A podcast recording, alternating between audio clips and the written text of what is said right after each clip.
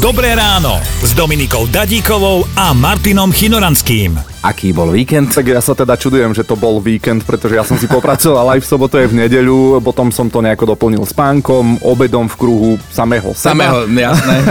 Vyhrábali 14 tisíc čudných artefaktov, ktoré vyzerali ako nejaký druh pera alebo niečo podobné a tak skúmali a zisťovali, aké to je staré a hlavne čo to je. Bol som v Ríme a doniesol som vám odtiaľ pero. Takže pravtec magnetky bol pravdepodobne objavený v Londýne.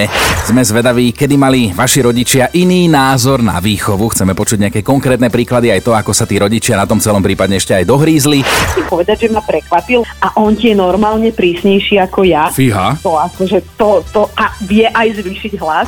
Tvoj olízatko bol vždy tvrdohlavý.